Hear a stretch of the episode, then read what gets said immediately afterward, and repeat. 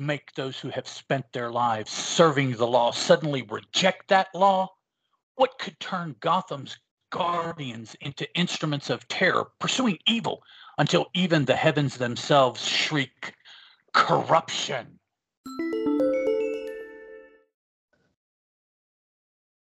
All right, everybody, welcome back to The Brave and the Bold. So, this show is one of my most looked forward to shows that I do just because The Brave and the Bold is uh, such a fun title for me. And I think a lot of the other people that I have on really have a good time with this title as well.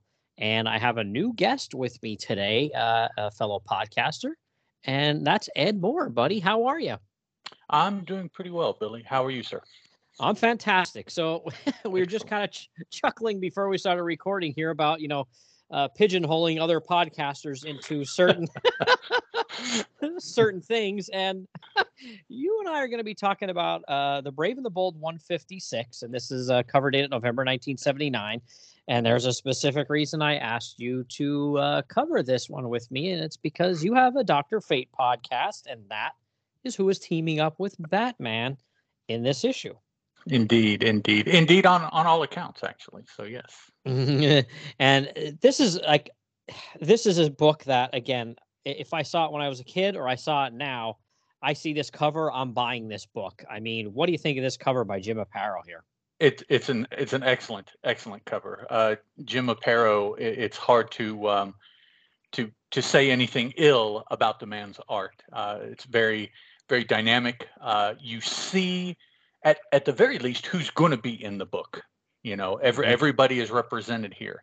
Um, I I don't think specifically there was really a scene close to this, but that's okay because mm-hmm. the cover definitely puts you in the mood for what does occur in the book, and and that's that's really cool about the the setup um, and and Aparo's artwork. Yeah, oh, absolutely, totally agree with you, hundred percent. And uh, the colors were by Tatjana Wood and letters by Todd Klein. And yeah, I mean, it, I have the omnibus edition, not the original comic, so I'm not sure color wise if things are the same. So I know sometimes they do change those, but this one has like a a purple background, and there's like a bridge in the background as well, and then you have you know a bunch of nameless cops here uh, shooting, and we have Batman and Jim Gordon trying to choke each other and punch each other out here, and then our buddy Doctor Fate is uh, flying overhead and he kind of has a, like a mystical shield up there so the bullets don't hit i guess both of them at this point because the cops are shooting every which direction. Right yeah yeah it looks like they're just shooting hoping that they hit batman but they could just as easily hit gordon from the way they're firing.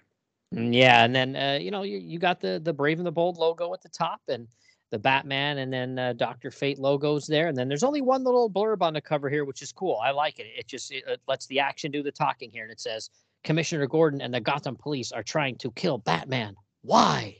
so, a little bit of a what's going on here. And like you said, they don't have this exact scene in the comic, but it's not a bait and switch either. It uh, it's it's it's pretty pretty close. Like it's it's it's basically what happens in this in this comic book. So again, like I said, no uh, you know, no bait and switch here, right? Right. Yeah. Yeah. Uh, it this could very well be a scene that was just um, c- can we say like unseen you know it could have occurred but they just didn't draw it and put it in the book. Mm-hmm. Yeah yeah. Oh absolutely. Yeah we uh, like i said we will see some scenes similar to this uh but not you know exactly this scene like you had said but yeah this is uh this is pretty good here. It's a it's a really good cover and again color choices too are kind of wild because you know I don't always think of the color purple, especially if it's the background color, and there is some blacks there as well. But I think that sets this cover off really good. Like again, I would see this cover and I'd be like, "Wow, this looks so cool." Yeah, yeah, absolutely, I agree. And and the, the counter to the purple is there's a lot of yellow on the cover too, and I think mm-hmm. um, set against a wall with a bunch of other comics around it, that the amount of yellow would really make the cover pop. When you moved in, uh, the the other royal color, purple, um, is part of the night. It it kind of is the shade of the bridge. It's a background lower on. So yeah, there's. I think the the yellow and the purple really offset each other and would really make this pop with uh, other uh, well, I, potentially other magazines even surrounding it. I, I think at this time though, comics pretty much had their own place, but yeah, you you would definitely notice it from afar because of the color choices.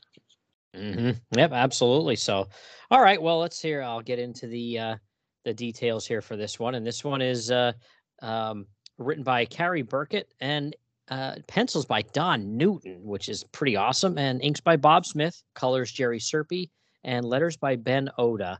So yeah, good creative team on this one here. I think uh, we really, uh, you know, it's not the the team that had been on for a while here, but this is a pretty good team here.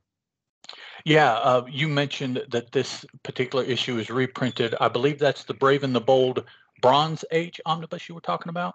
Yes, yes, that you I had.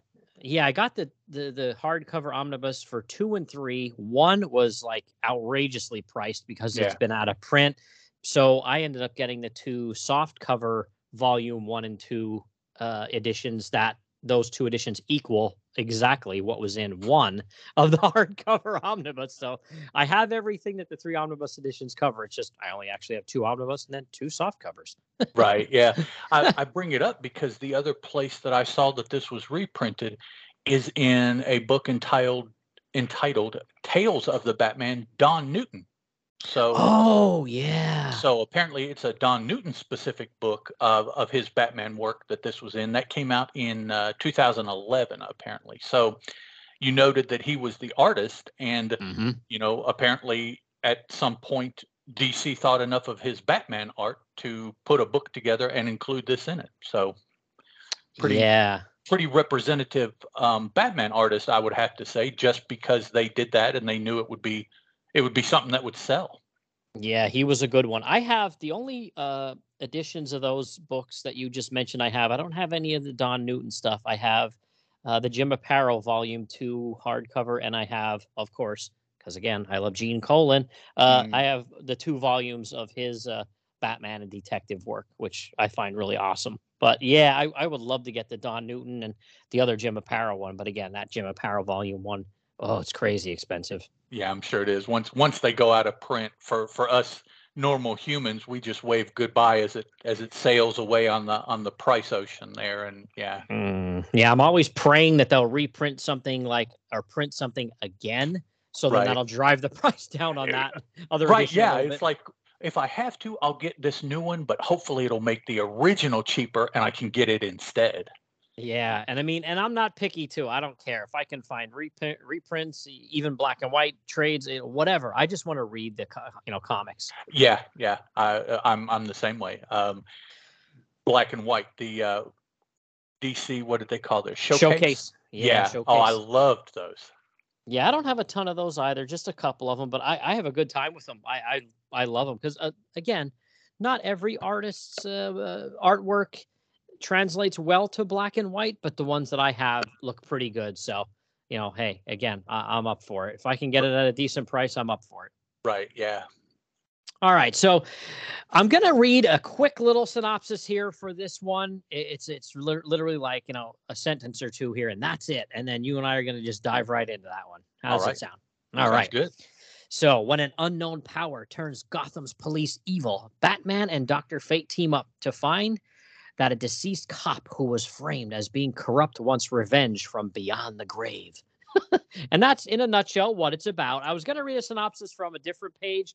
This is from uh, uh, comics.org, you know, the that that GCD Grand Comics database. I was going to read one from another site, but that one was really super like it, you like would know everything that happened in the issue.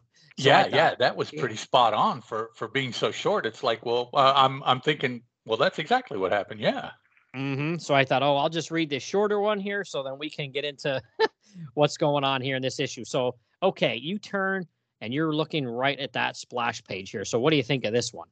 Uh, uh, what strikes me first of all is the the dynamism that Doctor Fate has as he's flying across the room, muscles rippling. I mean, he actually looks like he's a bad dude uh, mm-hmm. jumping out of the way of, of a bullet from any number of different places. We see a drawn uh, pistol, we see one firing. And then, you know, off to the side, you see Batman in an action pose as well. So between the two of them, very dynamic picture. The police officers are uh, looks like they're charging them and then Jim Gordon is here with his his fist raised up, and he's, uh, of course, I'm doing it, but nobody can see me do it. Um, shaking his fist at Batman, and, and very very actiony splash page.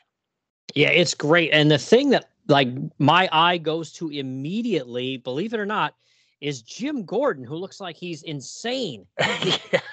wow, the, yeah, the way John Newton, Don Newton, and Bob Smith drew him, like he's shaking his fist at Batman, and he looks like he got hit with some, you know, Joker gas or something. Yes, exactly. Yeah. but yeah, pretty awesome page there, and you know, and he's this is what he's screaming: "Kill them! Kill them both! Batman and Doctor Fate must die!" and of course, the cops. Well, hey, he's Commissioner Gordon, so they're just they're doing exactly, exactly what he yeah. says. Yeah. and Batman's uh, uh, inner monologue is Commissioner Gordon and the entire police force have turned against us. But why? Why? so again, good stuff, but typical of certain a, a, lot of silver age and even into the bronze age once in a blue moon they would do this they would basically you know have a splash page where it was like this is what's to happen in the in the issue here's the action to to get you to turn the page, even though I think pretty much everybody, if they bought it, was turning the page anyway. But you turn the page and I love it. This is my favorite page of the entire comic. I'll say it right now because we get, you know, it's not, eh, there's seven panels and it's all Dr. Fate. Like the first one is a small panel and it shows his tower. And then we, you know, kind of like zoom in on him and he's there and he's looking at his uh, orb mystical orb and all of a sudden gets like zapped with this kind of crazy energy and he knows something's wrong. Yep. Yeah. This is a, a, kind of um, kind of magic wielding that you really don't don't see too much today in in comics. This is just a more um, to me kind of a more sedate kind of I am a magic user.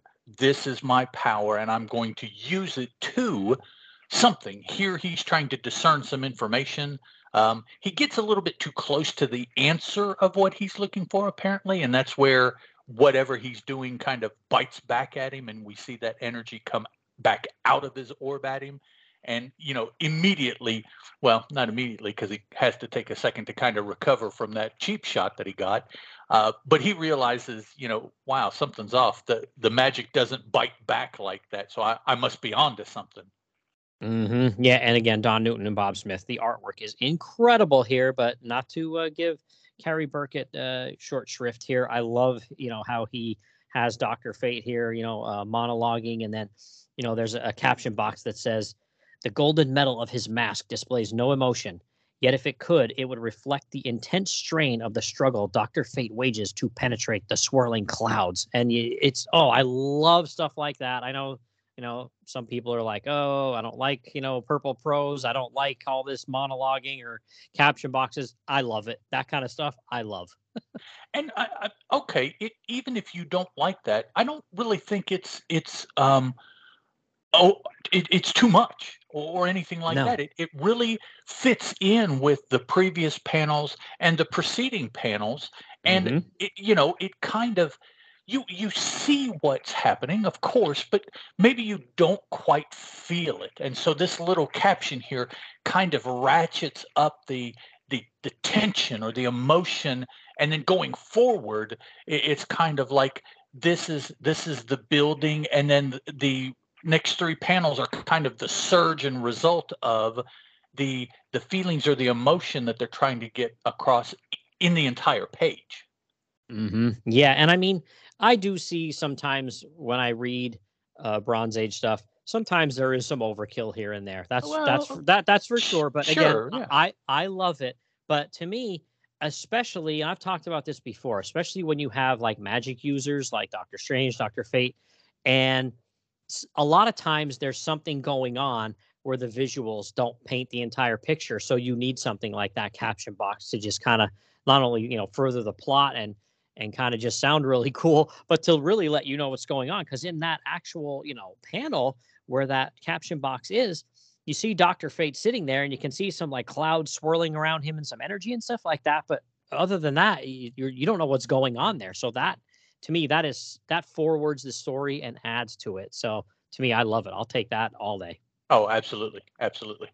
And he says about getting a location from uh, getting blasted here. So then we switch to uh, Gotham uh, Police Department here, and we have uh, Commissioner Gordon, and he's uh, congratulating Sergeant Tyler on his promotion. And for some insane reason, Batman's there for this. So I'm not quite sure why I've- Batman got invited to the I- ceremony. Uh, yeah, I don't know. Okay.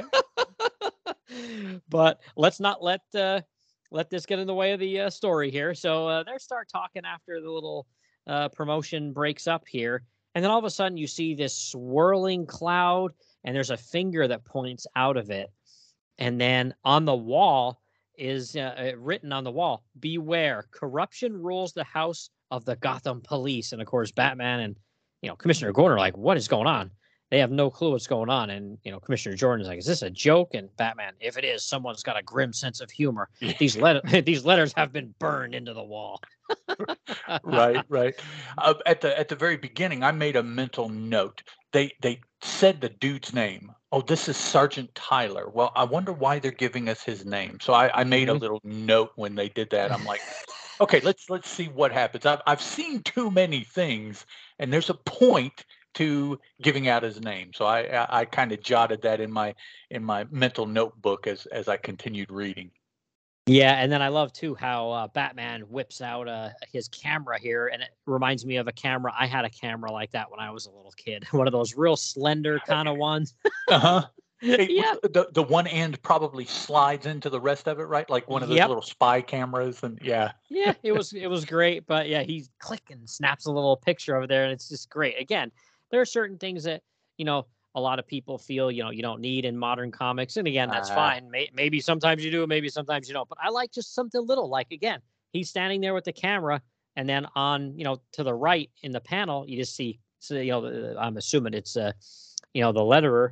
Uh, he writes "click" there. You know what I mean? Like that's awesome. You know, Sure, better with the yeah. letter. That- That's great. I, to me, that's stuff that just adds. And then we have Batman back at the Batcave here, and uh, he's uh, on the computer. And again, his he, he's you know typing away into the computer, and you hear tick tick tick tick down here to to give you the noise. I love that. That's that's great. I love sound effects.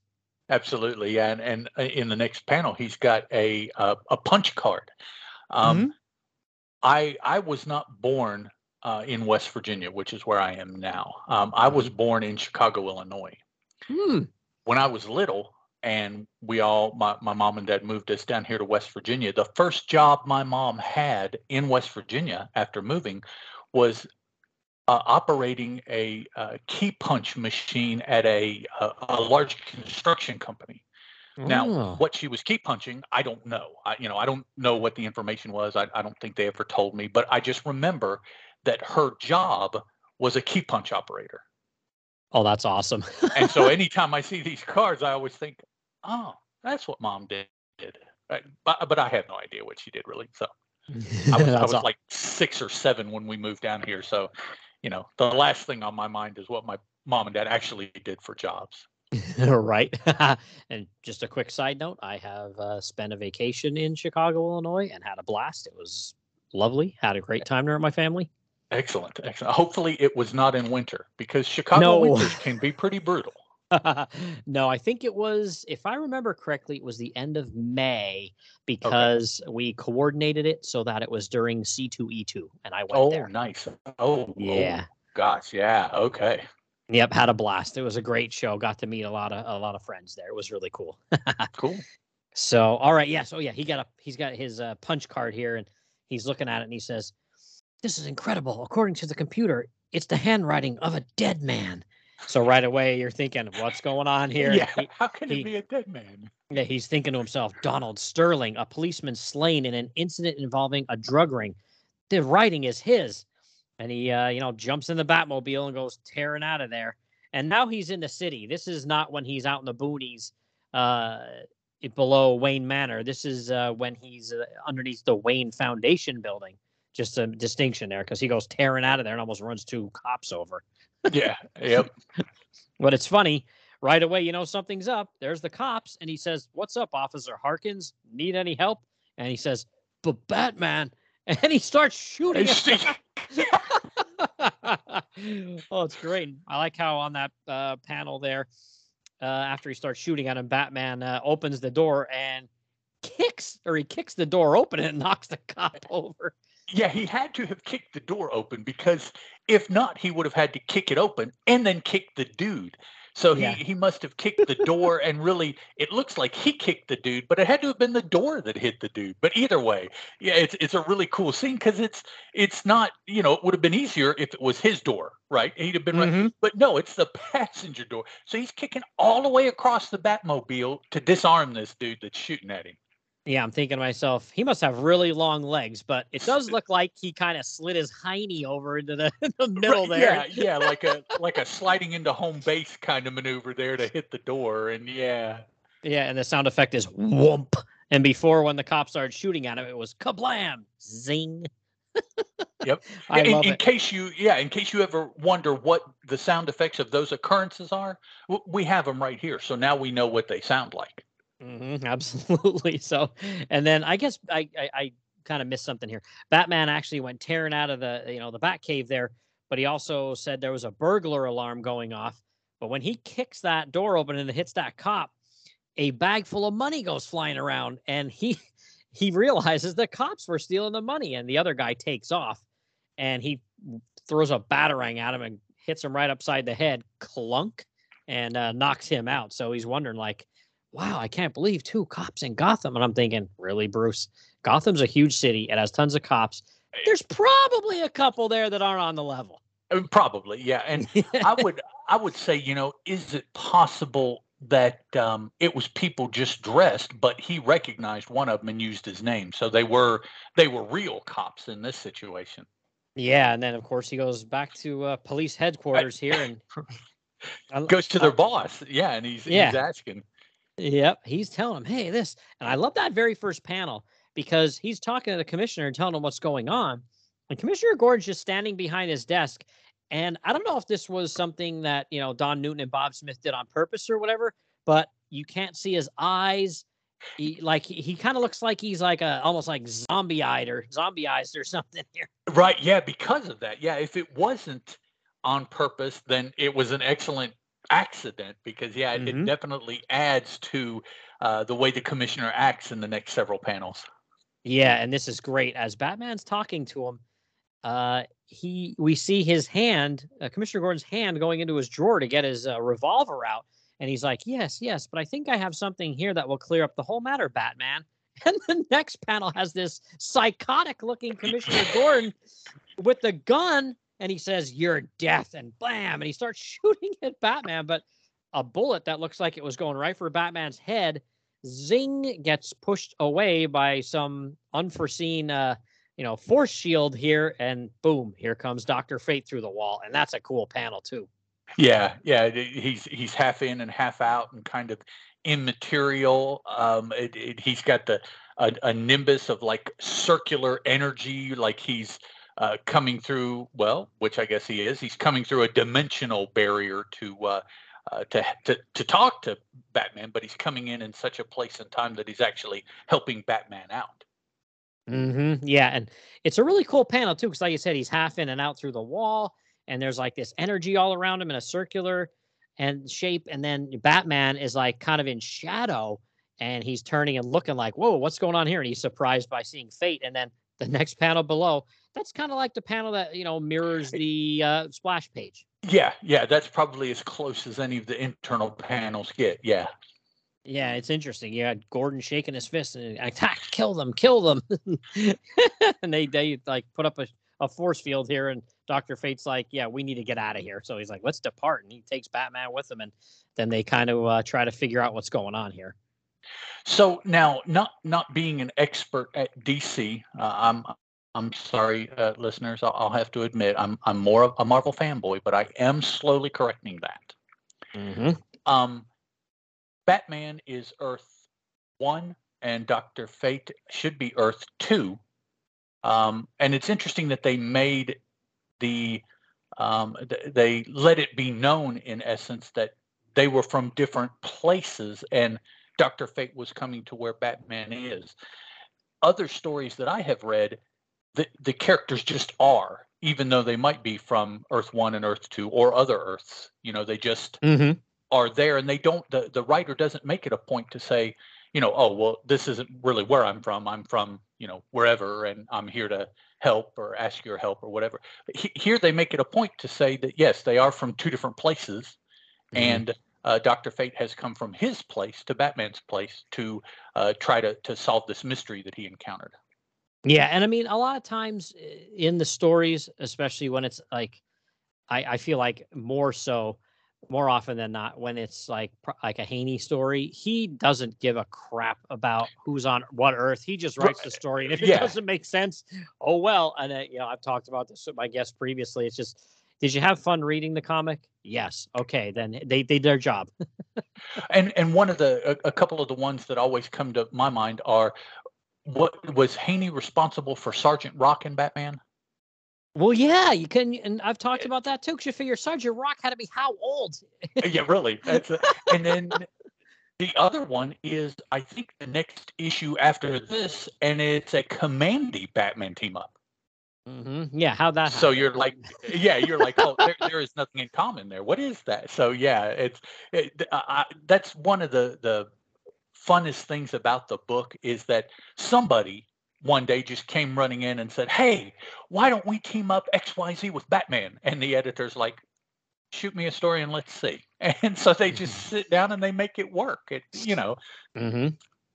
Yeah, and I love too uh, when they start trying to figure things out and they agree that okay, we got to figure out what's going on. And of course, Doctor Fate's like, I'm going to figure out what's going on you know, on the mystical side of things here. And Batman's like, I'm going to do my bat stuff. And that's a really great half page splash there where it shows Fate flying away and Batman there waving. And then on the other side, like his uh, close up on his face. Oh, it's great.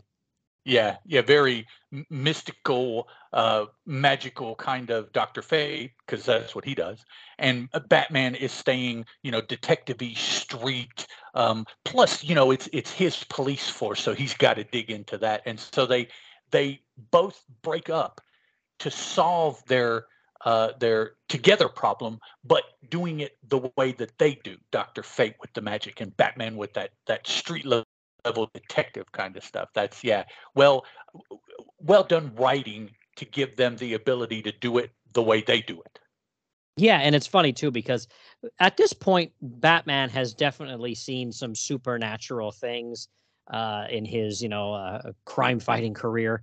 And so when he questions something, like he says, uh, "I don't usually consider the supernatural in trying to solve a mystery, but your experience indicates that where the root that's where the root of our problem lies. And I'm like, is this Batman or Doctor 13 under the mask here? What do you mean you don't usually consider the supernatural? What has he ever said about that? I thought, okay, that's a little weird. I thought, eh, I don't know if I would have threw that in there if I was the writer. well, I, you know, maybe maybe they're just trying to to further show that you know Batman does it one way and Doctor Fate does it the other way, and and the the two ways don't necessarily um, overlap too much. Yeah, and uh, there's a caption box. The Golden Mage says nothing, but begins his journey silently crossing from the familiar sights of Earth into a far more abstract reality. And here's one of my favorite moments of this one too. Uh, Batman swinging around, and he's like, "Got to find out more about the patrolman Sterling, and that means checking up on the police records here at headquarters." And he's on the roof, and he swings down, and there's just some poor cop walking around, and he clobbers the guy from behind and says, "Oh, need a disguise." he dresses up as a cop with the mask very, still on. very much the golden age Batman, where he just did whatever he needed to do to to do what he needed to do. So. Mm-hmm. Yeah, I, but again, I love it. There's a shot in a panel where there he is with the hat on and the coat and everything pulled up real high in the collar, but you know, there's there's the mask and he's trying to you know hide in the shadows a little bit from another cop walking around in there. And he goes and he gets the records for this guy and of course, you know, click what Batman in here. There's another cop that sees him and he punches that guy out and he's like, okay, I got to get out of here. And, you know, he starts uh, trying to make his way out of there and then just finally is like, screw it and goes smashing through a window because there's just too many cops there and they start yeah. shooting. yeah. yeah. Without even knowing necessarily where this window goes, I would imagine. He's just like, well, this is out, so I'll do it and then I'll worry about whatever after I jump out. Yeah, he's basically like, I won't get shot out here, so I'm just going out here. yeah. yeah, great stuff. But yeah, he goes flying out there and he's, you know, uh, reaches the ledge and he's swinging around and he goes, I have what I came for. I just hope the file contains some clue. So he takes that, you know, uh, to go check it out somewhere. But then we switch to uh, Doctor Fate, and he's in this other, you know, nebulous realm here. I don't know if he never says if this is hell, but I guess it kind of needs to be because you know there's like demons and this devil-looking creature. So I'm thinking, well, if he's going after somebody's like soul and it's in a place with like demons, I think that's where he is. Probably, yeah. really good job here too. This crazy demon that he fights, it looks really good, especially page ten, the very bottom panel there, where he's kind of like hand to hand fighting this demon. Wow, that is a really good panel there too, where it's kind of like trying to kill him. Yeah, yeah, the the the hand to hand. Um, even though you know Doctor Fate is more the the magical, mystical kind of creation, kind of character, he he's doing some hand to hand with this demon, and you, you've got to think that well, hand to hand, Dr. Fate can't have as good a chance to be a demon as he would if he did some of his Lords of Order magicy kind of stuff. But mm-hmm. that's the way he starts out is is doing some hand to hand. Yeah, great scene there. And then we get Batman who, you know, after he read the files and stuff like that, he's trying to say to himself, like, oh, that Sterling guy. Um, I think he was innocent. I think he was framed because there was so much evidence. And I thought, okay, so where were you when he was still, you know? Uh, yeah, when he was Batman. being framed. Yeah, when he was yeah, being framed, you didn't. Yeah, you didn't hear about this and and things. yeah. Yeah, and then he goes to grab this guy walking down the street that kind of looks like he might be a little shady. And just a second, Whitey, he grabs the guy by the collar and picks him up. And Whitey Kendall, a two-time loser, why would you volunteer information to the police? And he's like, "What do you mean?" And he's like, "The Sterling case, remember it? You know, he's saying about a bribe, and you're going to tell me who and this and that." So he's doing his routine of, you know you know, sh- uh, shaking down a hood here so he can uh, get the information he needs. But again, we switch back to uh, Doctor Fate, and now uh, he sees the spirit of Donald Sterling, and uh, that's a pretty interesting uh, fight here. So now we have Sterling, who is, you know, by all accounts dead, but has some kind of magic power of his own here, and he goes one on one with Doctor Fate, which is pretty cool.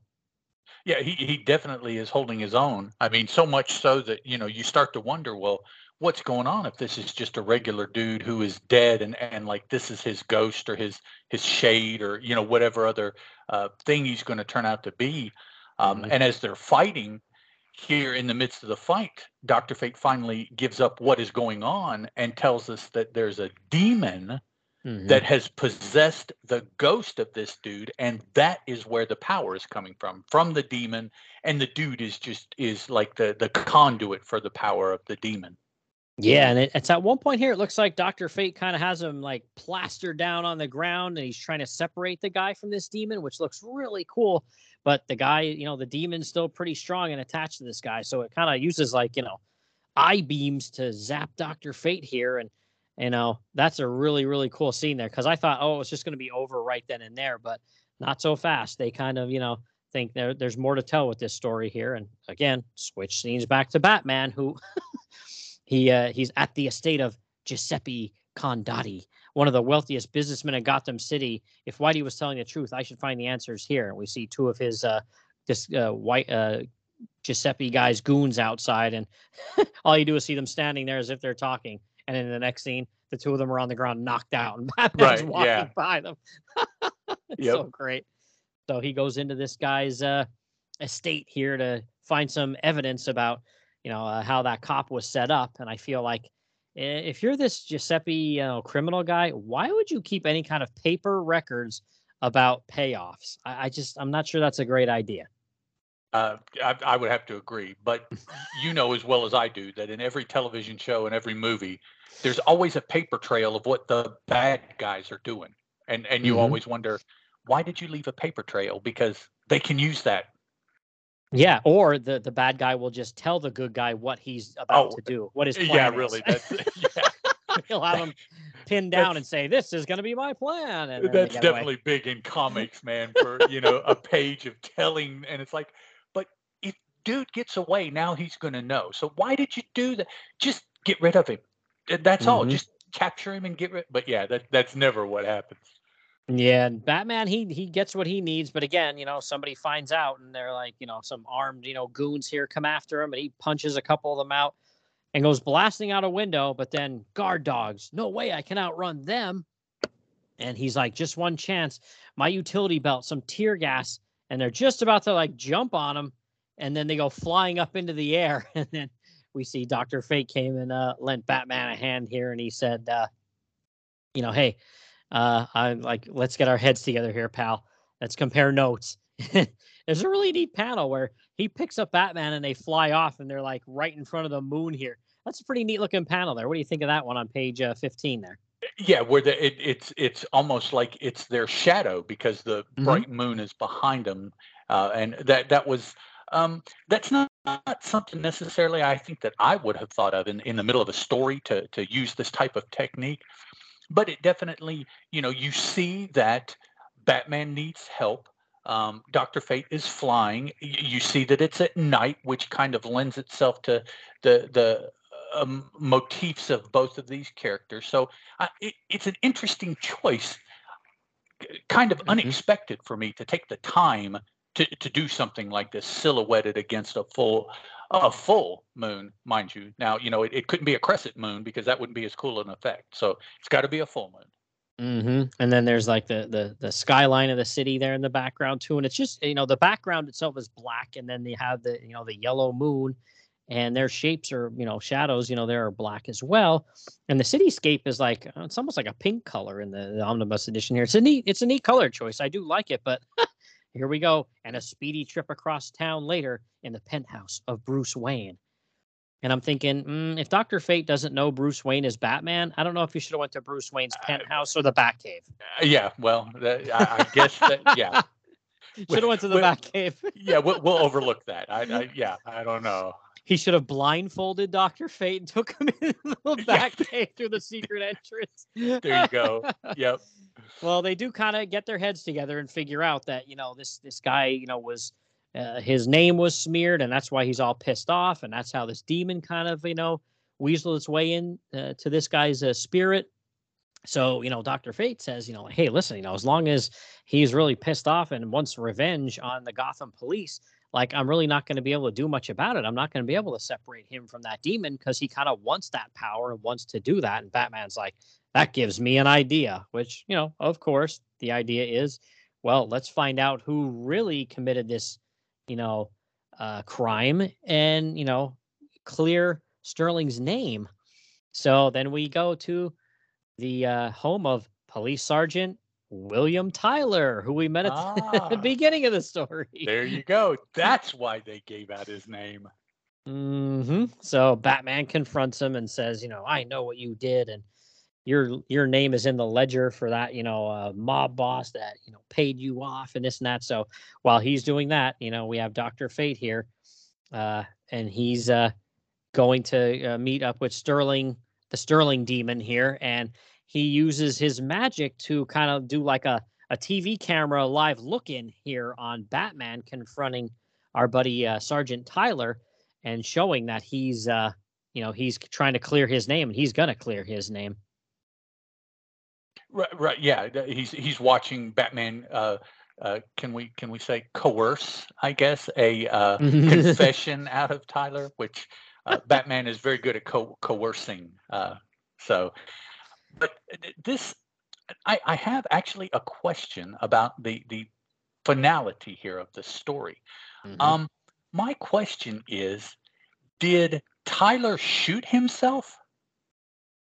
well I, I it- it from what you so this is what happened so Tyler you know when Batman starts to kind of let him know like hey he knows that you know you you took a bribe uh it, Tyler says you may have discovered the truth but you'll never live to tell anyone and he pulls his gun on Batman and he's got Batman dead to rights and this is kind of weird Batman looks at him and says don't be a fool Tyler that gun won't help you now and I'm thinking to myself well actually if he shoots you dead it will Batman because It'll help a lot. you're yeah, you're the only one that knows all this evidence. So yeah, it kind of will help. And then there's a small panel. It says, slowly, the desperate cop aims his weapon. No, no, it must not be. But then in the next panel down, you see like a picture frame or something hit him in the head as he's saying, Die, Batman. And the gun goes off. And Batman says, The promotion certificate, it seemed to fly off the wall. And then the next panel says while, and we see Dr. Fate, and he's in this other, you know, realm with, you know, separating the demon from uh the, you know the dead policeman's spirit there, Sterling. And it, Dr. Fate says the time is now. With no cause left to fight for, Sterling no longer desires the demon's power, and I connect. And he says, Rise, spirit of Donald Sterling, flee the clutches of the demon. Justice has been done, and you are free, free to seek your eternal rest. And then we go back to Batman, who's at the apartment, and you just see Batman's leg and the certificate of the the guy that got promoted that took the bribe and his arm laying there. And Batman says, It's over. Maybe I could have grabbed Tyler before he fired, but sometimes justice chooses its own way to act. We've cleared an innocent man's name tonight and maybe, just maybe, saved his soul. So I'm thinking that's what Batman's implying by what he said there. Oh, oh, and uh, I mean, the art did not at all show that, and I can understand why.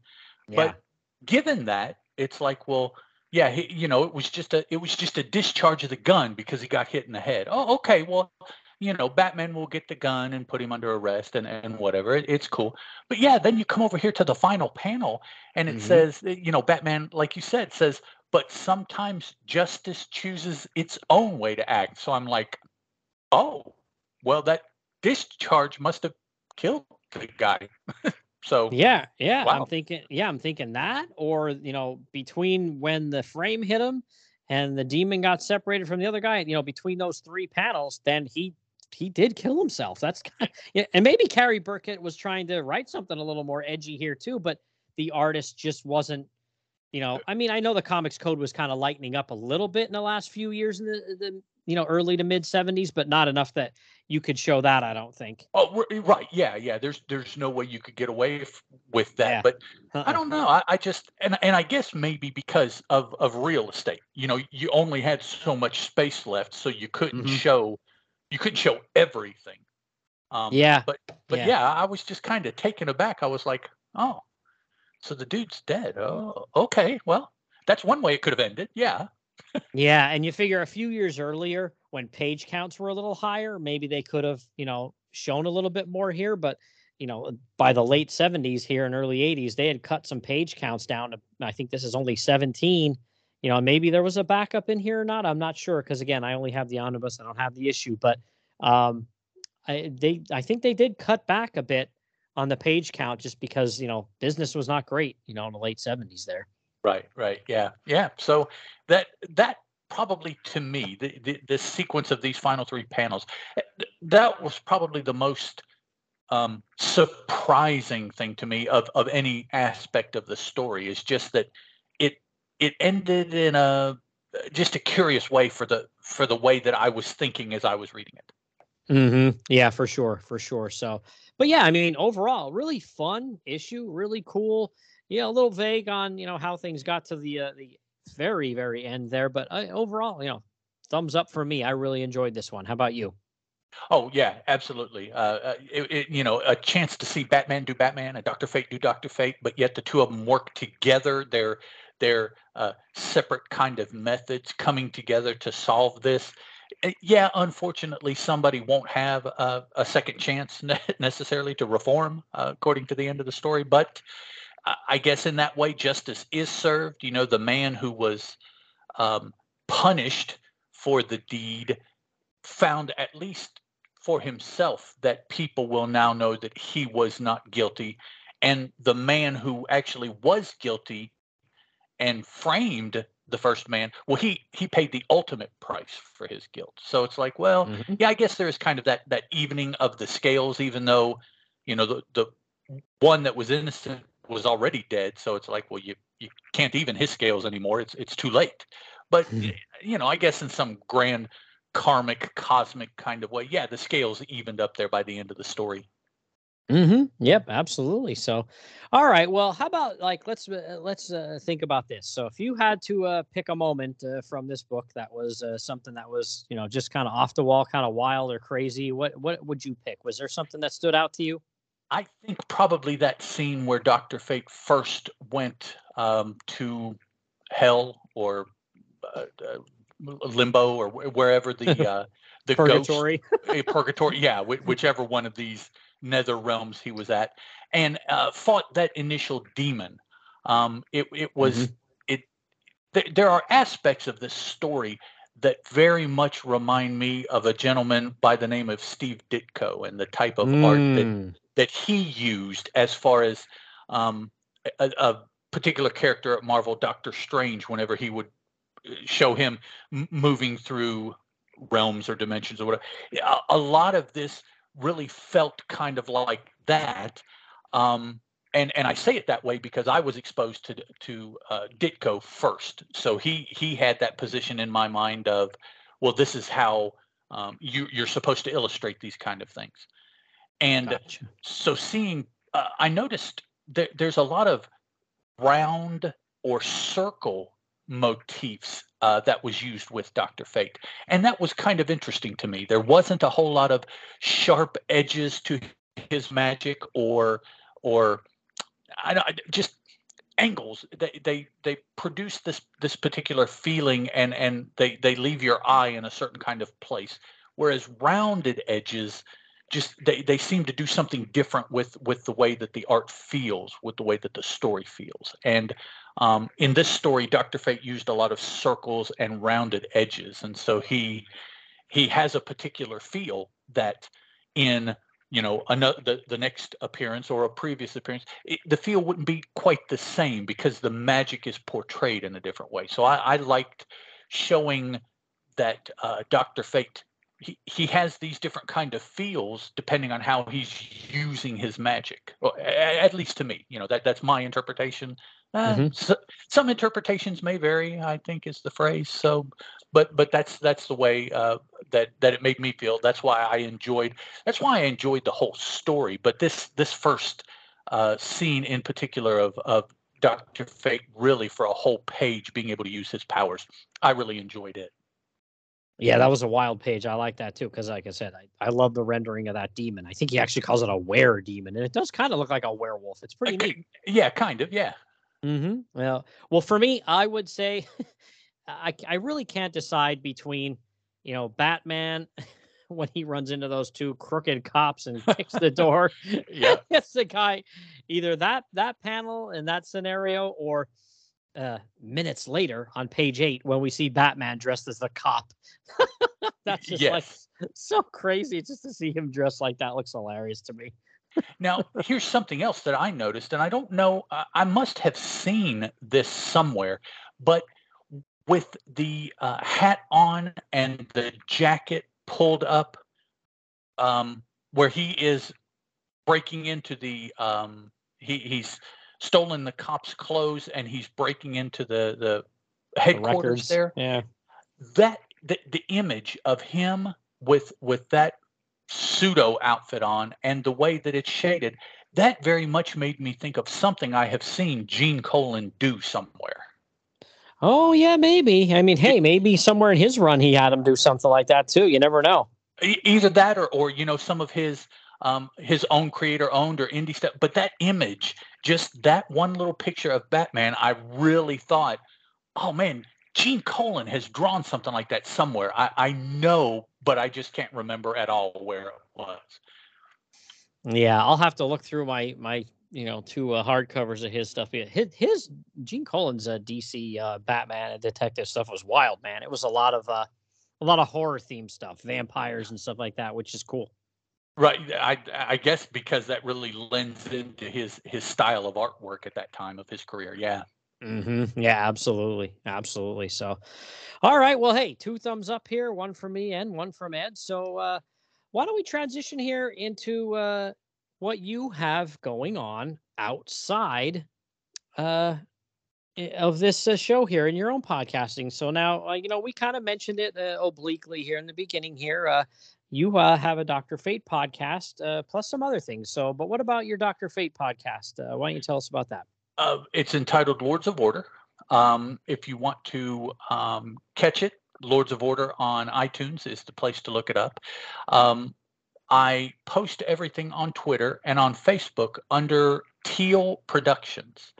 Um, whenever I release an episode of any of way too many podcasts that I do, um, Lords of Order being one of them. So yeah, that's uh, Teal Productions on Twitter. Probably is the is the quickest place when when things go out, which I I think um, for the next little bit, I'll be able to to put out an episode a week of the different things. Lords of Order right now comes out once a month because of the all of the different projects I do. So um, the next um, one, actually, the next in the sequence of shows that I do will be the most recent Lords of Order. Um, as as you hear this, my most recent release will be a Lords of Order show. So you can look for that at uh, Teal Productions on Twitter. Uh, currently, I am in that that time frame talking about Doctor Fate, where it's past all of his his actual Golden Age appearances, and the only appearances that he has coming up for for the next many many years of of actual publishing time are the annual JLA JSA crossovers, and so that's Mm. that's the period of time that I'm in. The next, I don't know, five or six um, episodes will be an annual crossover between JLA and JSA. So that's and a lot of those I I haven't. I'm, I'm reading for the first time as I'm reading to record. So that's really cool for me. A lot of other Doctor Fate stuff I've read already, and as I get to it, it'll be you know the second or third time that I've I've read it. Uh, but those JLA JSA crossovers, particularly you know the first through the fourth or fifth one, I've never read before. So those are really really cool to read as I'm getting ready to record about them. Awesome. Yeah, good stuff. Yeah, that's those JLA, JSA team ups. I have not read them all. I've read a couple of them. Um, and there was one uh, that's that was JLA, JSA, and All Star Squadron. That was so good. I love that one. Yep. Yeah. It, that's you know that's just and and I mean if you think about it, you know the JSA and the JLA, that's oh 10, 15, 20 people easy.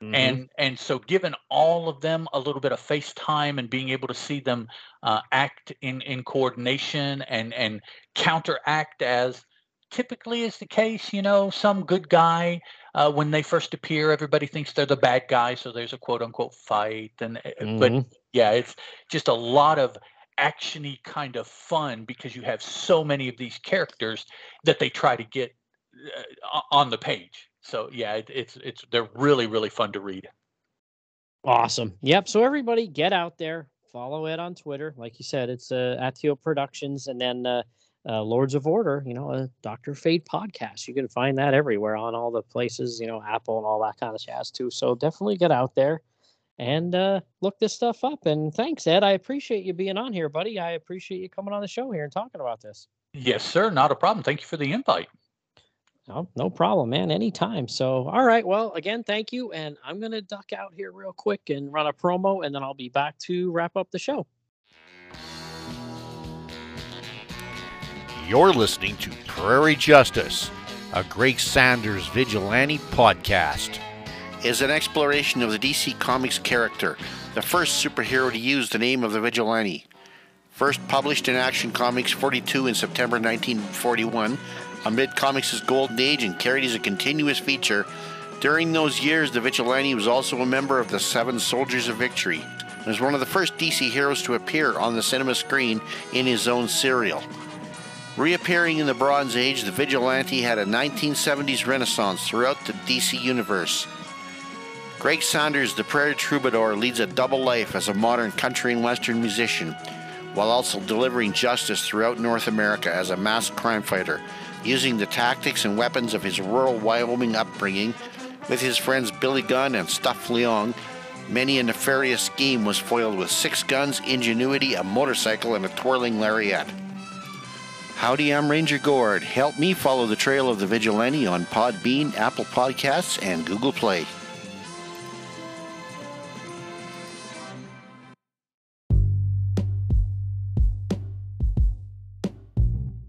Okay, that's going to wrap up this episode. Uh, once again, I want to thank Ed for being on the show. Great guy, good guest. Definitely check out his Lords of Order podcast. He's also on a Superman show podcast. Uh, he's got a lot going on, so definitely check out Teal Productions. You know, whether you, you know, Google search or uh, there's a Facebook page for it, and that has everything he has going on. Definitely check it out. But yeah, we had a blast with this and uh, loving the zany Haney. So uh, looking forward to continuing with that, whether it's Brave and the Bold, The World's Finest, or you know even something a little more obscure.